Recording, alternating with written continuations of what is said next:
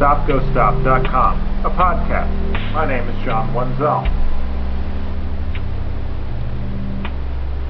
This week on the program, vlogs, open source, and your personal brand. An audio collage entitled, I Had an Epiphany on the First Page, or sharing with your friends even if you don't know who they are.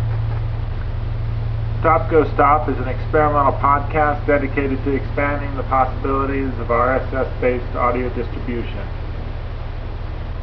Subscribe to the feed by visiting stopgostop.com or searching my last name, Wenzel, W-A-N-Z-E-L, in iTunes or your favorite podcast provider. And now, episode 39 of Stop Go Stop. Hey, um, yeah, this is my last day. But let me just say something real quick. When I'm in line, you know, doesn't matter where I'm at, yes, it doesn't matter. When I screwed up, that doesn't mean you screwed up too. Like I'm standing in line at the bank, I screwed up a little bit, the man behind me scoots up. There's only us two in line. I screwed up again, he scoots up again. And then I hear him go, on my back. What the hell are you? Whoa. So I just want y'all to know there's a thing called personal space in a bubble, and I don't want you to pop mine because I don't try to pop yours.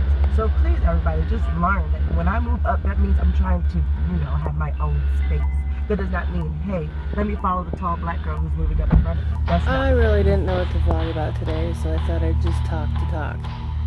I tried to go out into the backyard so that I'd have a little bit of fresh air while I was trying to talk to a camera, but there were people in all the yards around me, and people were looking at me like I was crazy for talking to a camera, which I really don't care if they think I'm crazy, but I don't think it's any of their business what I'm saying or who I'm saying it to unless they subscribe to this vlog. And I tried to talk about the animals, and they weren't cooperating with me either. And I tried to come in here and find a place to stand where I could talk to a camera and either the camera wouldn't prop properly because I'm using my phone, or people are yelling in the background because they're playing video games and getting frustrated Max Weber them. has often been called a methodological individualist. He believes that in principle every sociologist should start with the only thing that is really real in the human sciences human beings. It's okay to talk about Protestantism or capitalism, about the economy or the political system, about the church or the law, as long as you don't forget that those entities are ideal typical constructions and that the only thing that is real, that is present in the world out there, that you can observe and touch, interview and listen to, is human individuals. When all is said and done, society cannot be anything else than just that. All the individuals that compose Oh, the But society. it would be great if we created a space where individuals could achieve what they couldn't achieve elsewhere. Right. Maybe people want to create a user group resource network. Maybe they want to create a, a mailing list for women in tech. Maybe they want to create a, a social fund for developers. Wow. Those are all things that you really couldn't easily get started somewhere else. But OSI is the place where we now want you to come, become an individual member, and get that done. So I'm having all sorts of distractions today, and now I am laying on my bed because there is nowhere else to go where I can have privacy. So this might just be my blog spot, or my vlog spot, I should say. Who are you? What is your brand? I'm going to share with you five steps to finding your personal brand. Now, the term brand is frequently used these days, although people think of a logo. A brand is more than a logo. In fact, you are a brand, and the most important one at that. When your name or business name is mentioned, what do people think and feel? You know, when they're gossiping about you, is it positive or negative? That is what your brand is projecting. Everything you do, think, feel, say, everything you want to do is part of brand you. In many places in his work, Weber has been outspoken about this. For example, when he writes about the state, he reminds his readers that the state is nothing else than the chance that certain individuals will act in this way rather than acting in that way. and you know, I can't refrain from quoting something that was written not by Max Weber, but by a famous colleague and friend of Max Weber, the sociologist and philosopher Georg Simmel, who developed his own brand of methodological individualism and who wrote this beautiful line that I want to share with you. Groping for something tangible, we found only individuals, and between them, so to speak, nothing but empty space. Nach dem Greifbaren tastend finden wir nur Individuen und zwischen ihnen gleichsam nur. Now, working it out is very important. Very important. And it's a lot of fun. So, I'm going to take you through five steps, fun steps to do it. Number one, your values. What are your values? What is at your core? Is it your faith, your family? Be honest. This is the foundation for your brand. Number two is your attitude. Look at your attitude. Do you have an attitude problem? Are you a glass half empty kind of person? Oh, nothing ever works out for me. Or glass half full kind of person? If something's making you unhappy or, or affecting your attitude, So I get hope rid you of don't it. mind listening to me talk and blah blah blah while I'm sitting here in my bedroom. Anyway, I was going to talk more about myself, but I think the people who are following this vlog probably know me pretty well. So for now, I'll just do a little spot on uh, what I keep on my phone and what I use my phone for. Obviously, I use it for my camera, so I can't show you what I'm doing on it while I'm doing it. Um, I think the things I use the most, especially when I first wake up in the morning, I check, or well, I use it for an alarm, so I turn off my alarm. And once I'm awake a little bit, I'll check my email, uh, my messages, and Messenger, Facebook Messenger, and regular messages.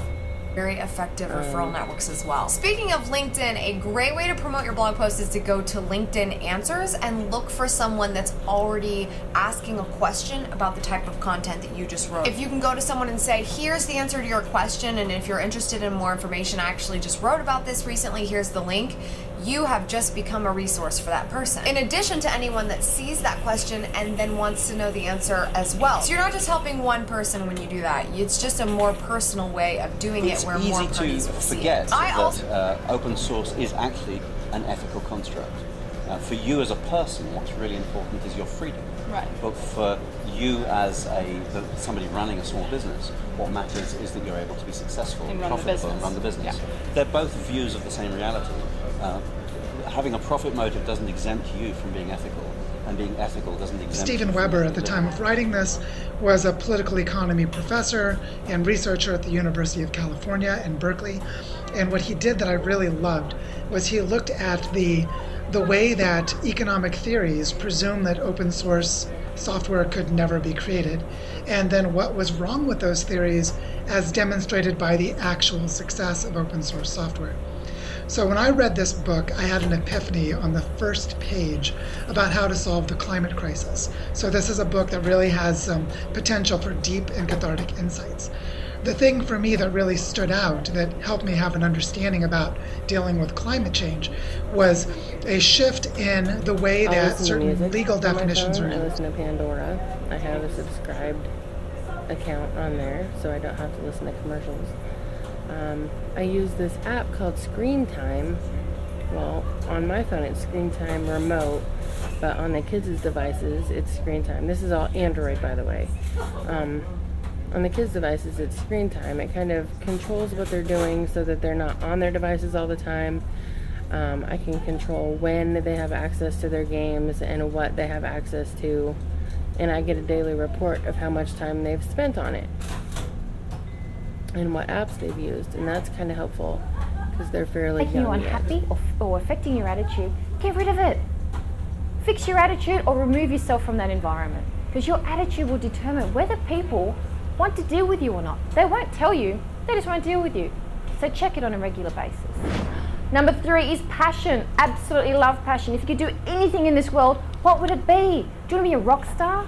You know, do you want to be a CEO? Whatever it is, feel free to be honest. Whatever your passion is, You need to be working for it.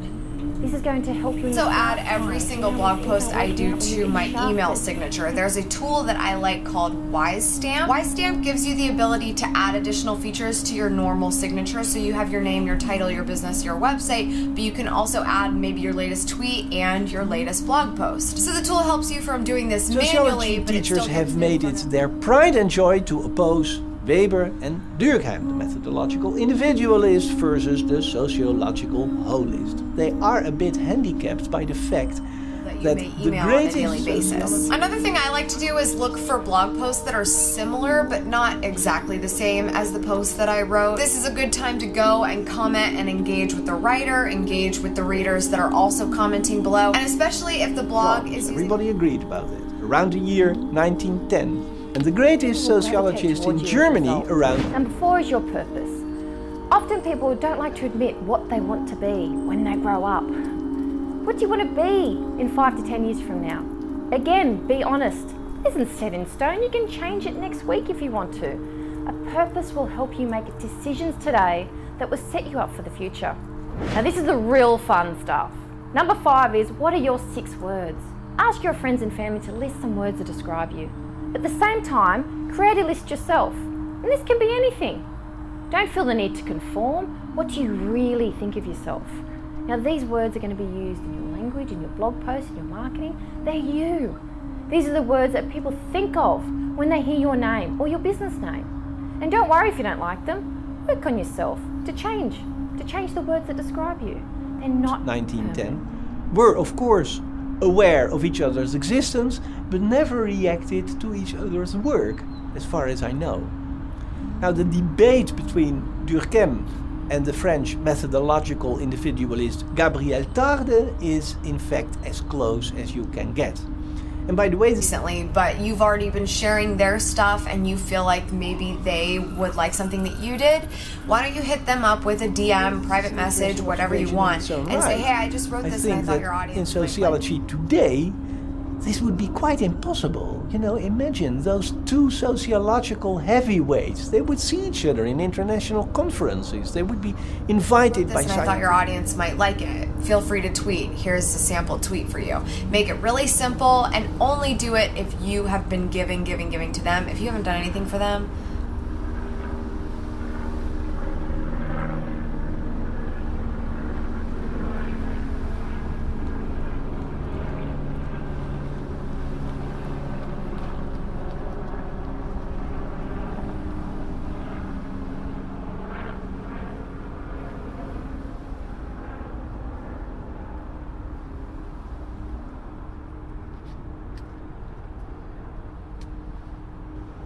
And I feel they still need their um, internet time specifically monitored just to make sure they're not getting into anything they shouldn't.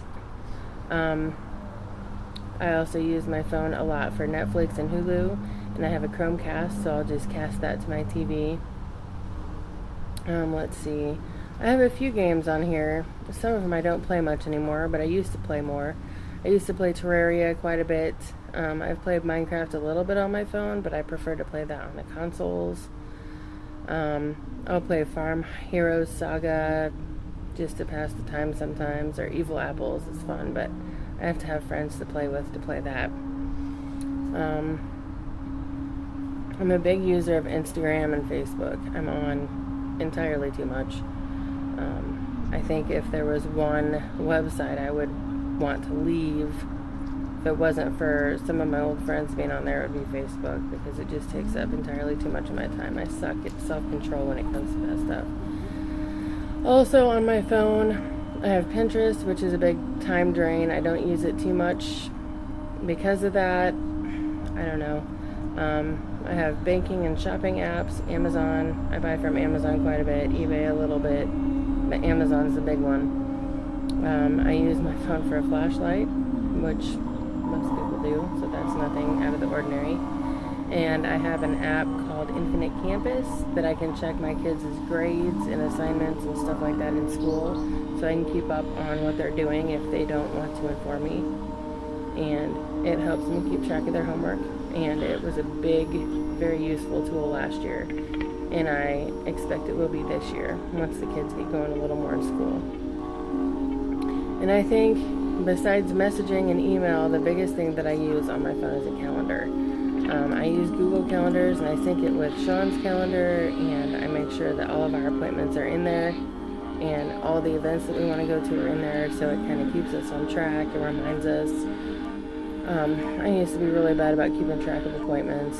Written calendars don't go with me, so I don't always see them when I'm scheduling other appointments, so the calendar is a big useful tool for me. I have some more topics finally. I did some searching for some more video topics, for some more vlogging topics, and um, I have a couple now that I can do here in the near future. I would like to open up now and have anybody who has any questions ask me questions. Um, I'd like at least a couple questions a week so I can post a video response to those. That would be great because I'm new to this vlogging thing and I feel like my life is kind of boring and I don't really know what to say. So if you could ask me questions or tell me what you want to hear me talk about, anything, any suggestions at all would be fantastic. So Anyway, anything for them? Bye for now. Don't bother because that's just annoying. I will give you a bonus tip today, but this one is if you have a little bit more time on your hands.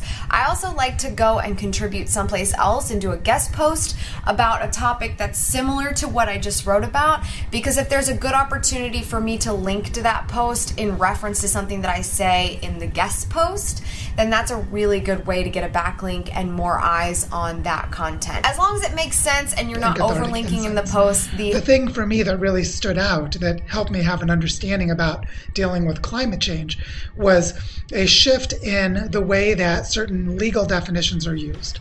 So, as a technical point, open source software is built on a number of different licensing agreements. And licensing agreements grow out of the world of what is called um, intellectual property rights, which at a deeper level is about the way that we legally recognize ownership who owns what and how. And so the thing that Steven Weber pointed out on page one of this book was that part of the collection of rights that an owner has is the right to exclude others. So if I own a piece of property, then I can put a fence around it and exclude other people from coming onto my I know, I can hear, what are your six words? Well, here they are.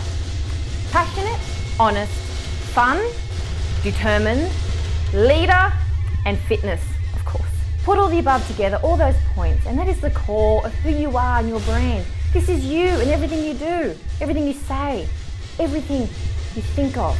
Now, I would love to know what you come up with, so do feel free to share it with me. Now, if you enjoyed this video, subscribe to the channel and share it with your friends. I would also love for yes. you to connect with me personally number one question on any or all of these networks. between free and open source. Okay. And some of them cross paths. Well, actually, um, I don't believe there's any difference between free and open source software. I believe they're just simply different angles to look at the same reality from. The ideas behind free software are ethical reasons. They're about the imperative for software to always be available to use, study, modify, and distribute. Uh, and that's a personal imperative. Um, open source is more a pragmatic imperative. It's how you make software into free software. And uh, one of the reasons it was started is because companies are not ethical things. They're, they're not really people. Don't tell the government, they're not really people. And so having an ethical discussion with a company is not a good idea. You can't shame a company. Yeah. But you can persuade a company that if it uses an open source method, it will make better software, it will make more profit, it will influence more people. So open source is a, the, the without alienating people. Uh, so open source is the pragmatic view of software freedom, and the Free Software Foundation looks at the ethical view of software freedom. But I believe they're the same thing viewed from different angles. It's easy to forget. Hi, everybody. Welcome to the Colors of Beauty by Elle. I'm Isabel. Welcome to another car vlog. I am on my way to my mom's house, and my daughter is going to meet me there. We're going to go to the mall, and then we're going to go to lunch. And uh, so it should be fun. But I am freaking tired. I'm so tired today. Oh my gosh. Yesterday I babysat, because uh, I babysit my grandchildren, and I babysat. But um, when you read the more Caitlin, empirical studies of those two giants of sociology, the difference sometimes seems to evaporate. Durkheim, for example, cannot escape from being interested in what happens to somebody who is struck by a general atmosphere of anomie. His arguments about anomic suicide are so convincing because we can easily imagine what the world must look like for a, an individual living in a period of anomie. And Weber, on the other hand, cannot always force himself to keep an eye on the actions of individual human beings. You know, he has become very famous for his grand analysis of macro sociological processes, such as the process of rationalization or the process of bureaucratization.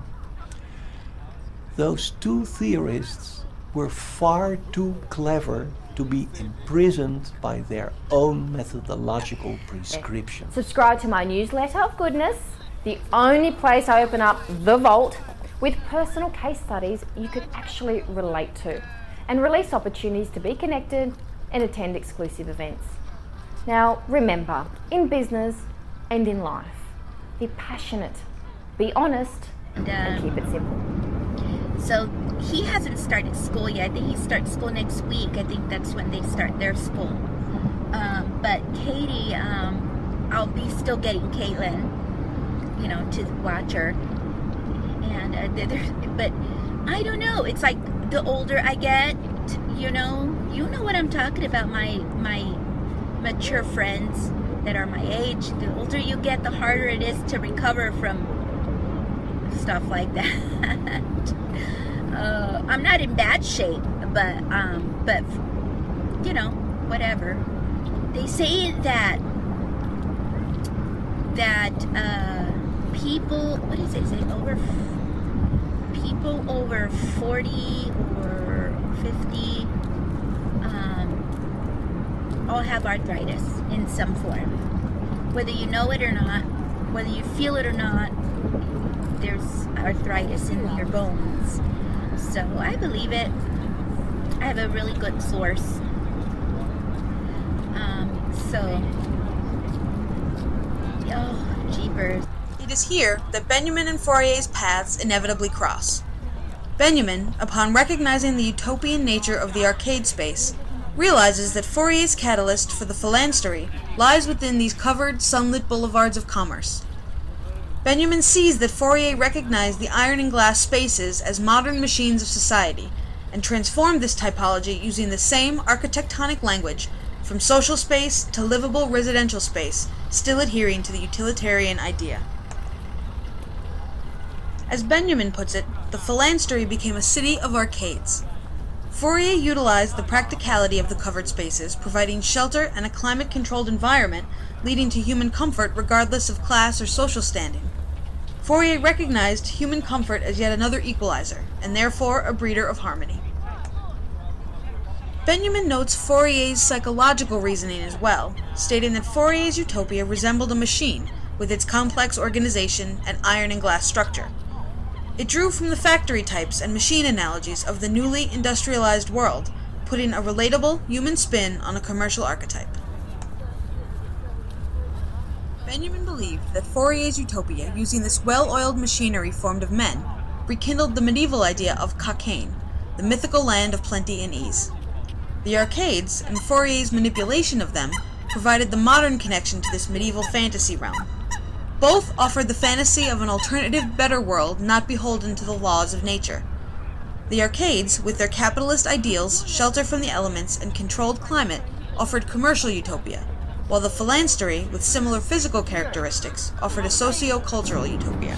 Yeah, so I woke up this morning, I was like, so, I was, you know, and I know not to pile on, because usually what I do is, if I, if I babysit when I watch my grandkids, um, I don't usually schedule anything the next day because I know I'm going to be tired. So I just kind of want to stay home and, you know, be a vegetable.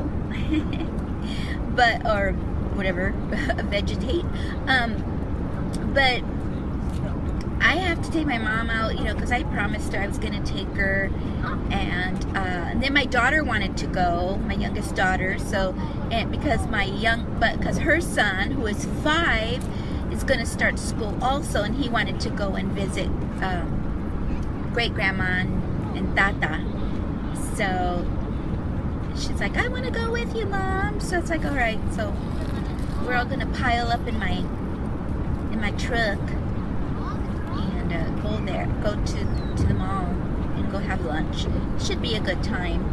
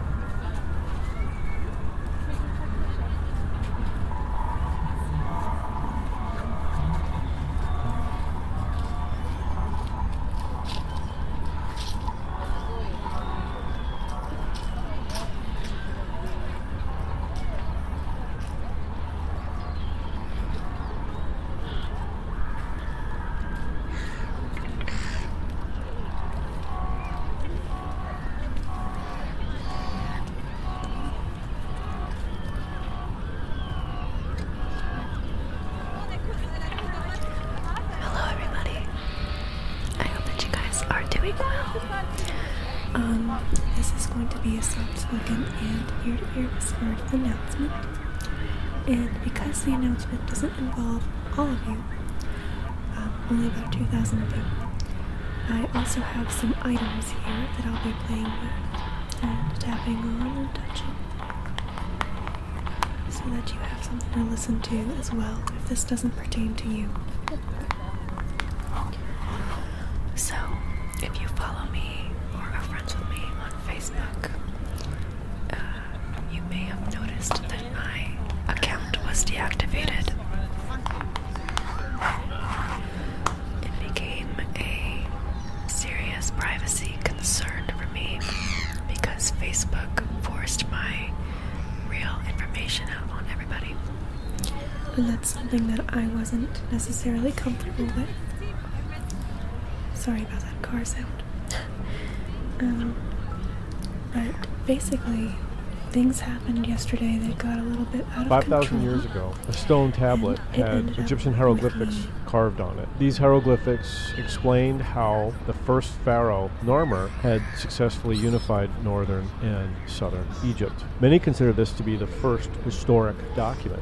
The practice of writing hieroglyphics on stone for announcing the achievements of the pharaohs continued for over 3,000 years. However, with the conquest of Egypt and the following rule of the Greeks, within 500 years, the practice stopped and hieroglyphics became a dead language. In 1799, Napoleon's army was in Egypt. A stone was found. It was one of these announcements of the achievements of a pharaoh, in this case, Ptolemy V from 200 BC. It also had Greek written on it, kind of like the instructions on consumer products we have today that are multilingual. This stone was quickly recognized as the key to understanding Egyptian hieroglyphics that had been inscrutable for over 1400 years. Over 20 years and great effort, hieroglyphics were essentially decoded. An archive of over 3,500 years of historic announcements was now uh, understandable again. You may be uh, wondering what McDonald's that they ancient dip history them in the chocolate. I modern can't, you know, if I was ever single and I wo- would,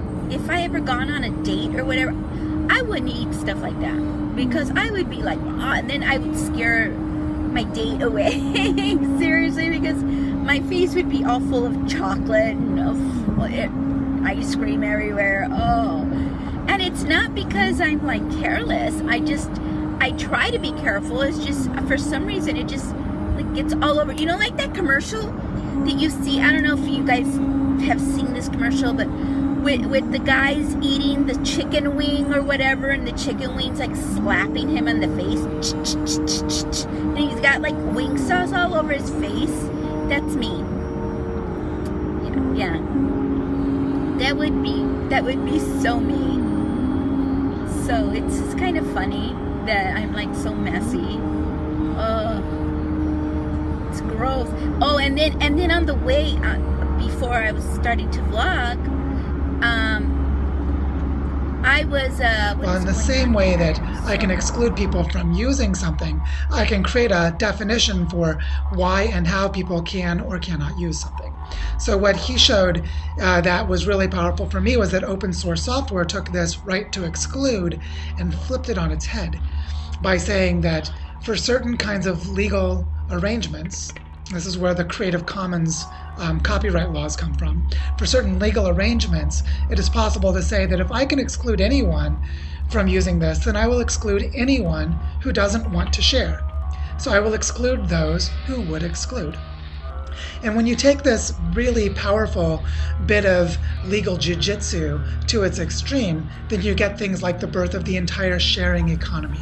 Do you have to be And so, what? Steven Webb A couple of you guys were not happy about that. Um, I actually got messages from a couple of you uh, who were very upset with my decision, which I don't think is necessarily fair, but so be it. Um, however, what I did want to share with you is that I have made a Facebook page that you can go and like. I know that this is not the same thing, but it's the best that I can do at this time. Um, it gives us a way to be connected. It also lets me talk to you and chat with you through messages. But the only thing is that I don't get to see any of your posts anymore, which is unfortunate because I enjoyed looking at your statuses and stuff like that. So, yeah, it sucks completely.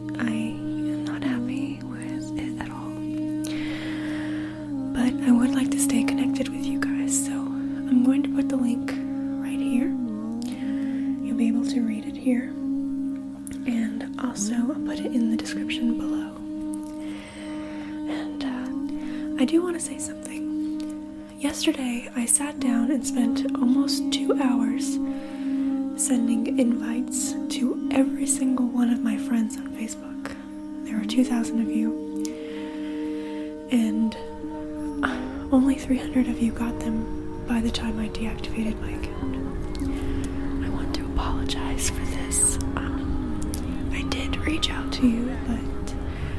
It just wasn't in time, and I'm pretty sure that my invites does got in this book, when I The Success of Open Source, is he explains how the economic transactions work at the level of a society.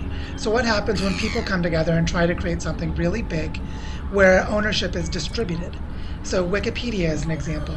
The world owns Wikipedia as an intellectual commons, and it is created by people contributing to it while feeling like no one else is ever going to be able to exclude them or others from being able to use the material they created together. Uh, and so the way that the legal rights of Wikipedia are set up are inspired by the legal arrangements for open source software.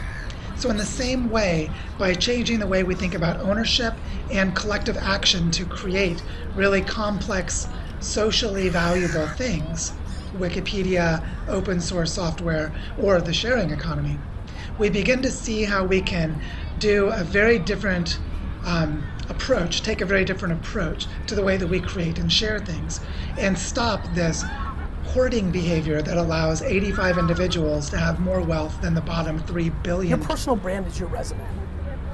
You know, if you think anybody's hiring off a resume in three years, you're out of your god darn mind. You know, 90% of people I know Google you first anyway. No shot. So,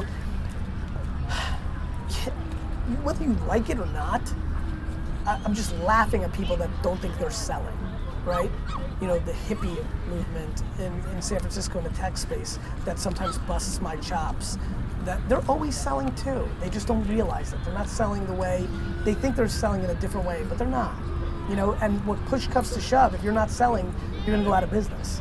and and they always sell out to the big corporations. So you know, you know this hierarchy of don't be a salesperson or don't promote yourself. You know, I understand, and being too much is definitely a bad thing, and I'm at fault at that at times. I get it, but I'm just you know excited, and and I think that. See, that to build a happens brand because those who thing own things could exclude others from having access to them. But if we set up a, a system of legal arrangements where we exclude those who would hoard things, then we can actually bring that hoarding behavior to an end. And that's one of the things that's explained in rich, concrete detail with lots of historical, business, and technological examples, as well as governmental examples, in this wonderful book. So, if you want to know how to hack the financial system and contribute to the growing sharing economy and contribute to the commons that we all depend upon, the many different kinds, then this is a great how to guide for you to understand how to do it. So, there you go. Go get Steven Weber's book, The Success of Open Source, and hack the financial system. Enjoy.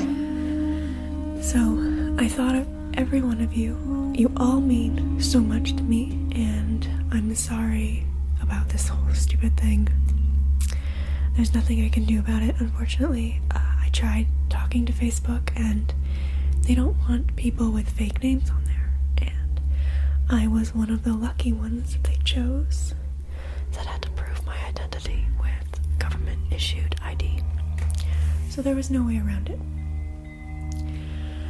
However, I do also have Instagram, Twitter, emails. All of you are welcome to email me if you want to chat. I respond to almost all my emails. I have one or two that I have to respond to.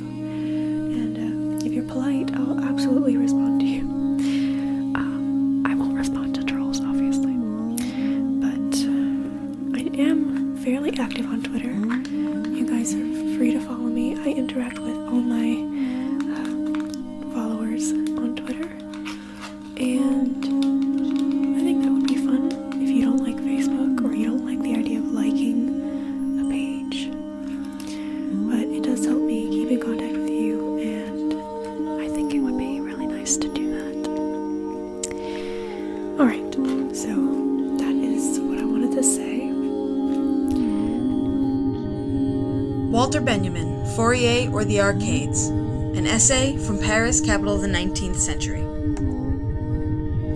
It is in the arcades of Paris during the early 19th century that many romantic thoughts and dreams of the bourgeoisie were born. It is also in these arcades, havens of fashion, commerce, and capitalism, that a variety of intellectual minds sought inspiration and possibility. It is here that Charles Fourier first drew inspiration for his vast socio scientific utopia, and it is also here, almost a century later, that Walter Benjamin found the catalyst for his greatest work. Benjamin, a leftist German Jewish philosopher, literary critic, and essayist, first visited Paris in the mid 1920s. He later relocated to the city following the rise of the Nazis in Germany during the early making sure that 1930s. Design is up to scratch. That couldn't be further from the truth because nowadays we live in a we live in an era where everything is just so in your face. It's crowded out there, so it's hard to get noticed. If you even as, as a job candidate, do you know how many graduates there are out there who are just they're so talented, but they can't find a job because they just don't stand out. There's so many graduates to pick from. Employers are just like, well, we just pick the ones that stand out the most. So you can't blend in and stand out and be successful at the same time. You know, you've got to find your own personal style. You know, find your own brand voice, your own unique voice, and just run with it. And just It was the arcades that fascinated him as an extension of Parisian street life, and their history led him to begin what would become his opus, Das Passagenwerk, or the Arcades Project, a collection of writings and essays detailing Parisian city life in the 19th century. Benjamin saw the arcades as a city within a city, quoting an illustrated Paris guide saying, The arcade is a city, indeed a world, in miniature. Benjamin analyzed the rise of the arcade as the product of several influences. First, the rise of the textile trade brought the creation of a stock of goods, and thus the industry needed a place to sell their wares. Second, the Industrial Revolution ushered in the use of iron and subsequently glass as primary building materials, but only for public or transitory use. This use of iron and glass allowed the public streets to become enclosed to the elements while still allowing natural light and open air. This combination of commerce and construction provided the incubator, in Benjamin's opinion, for the rise of capitalism and subsequently the ideas of created utopias, not just in thought, but also, as he puts it, in a thousand configurations of life, from permanent buildings to ephemeral fashions. Hello there. You came into this life as an extension, an expression of source energy in the physical dimension. Because of this, it could be said that you are an art piece, a creation of God's. But as an extension of God, you are God, so you are both the creator and the created. And neither the creator or the creation is meant to be suppressed. When you live in a state of openness, you are allowing the art piece of you to be painted across this world. You are not restricting yourself. You are also not restricting Source itself. Because of this, it is by far the more in alignment way to be. And it can be said that walking the spiritual path is walking the path of complete openness.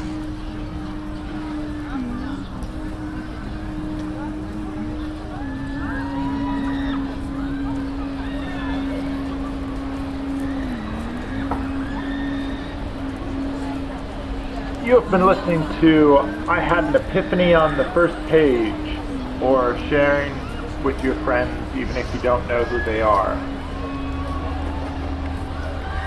This is Stop Go Stop, an experimental podcast dedicated to expanding the possibilities of RSS based audio distribution.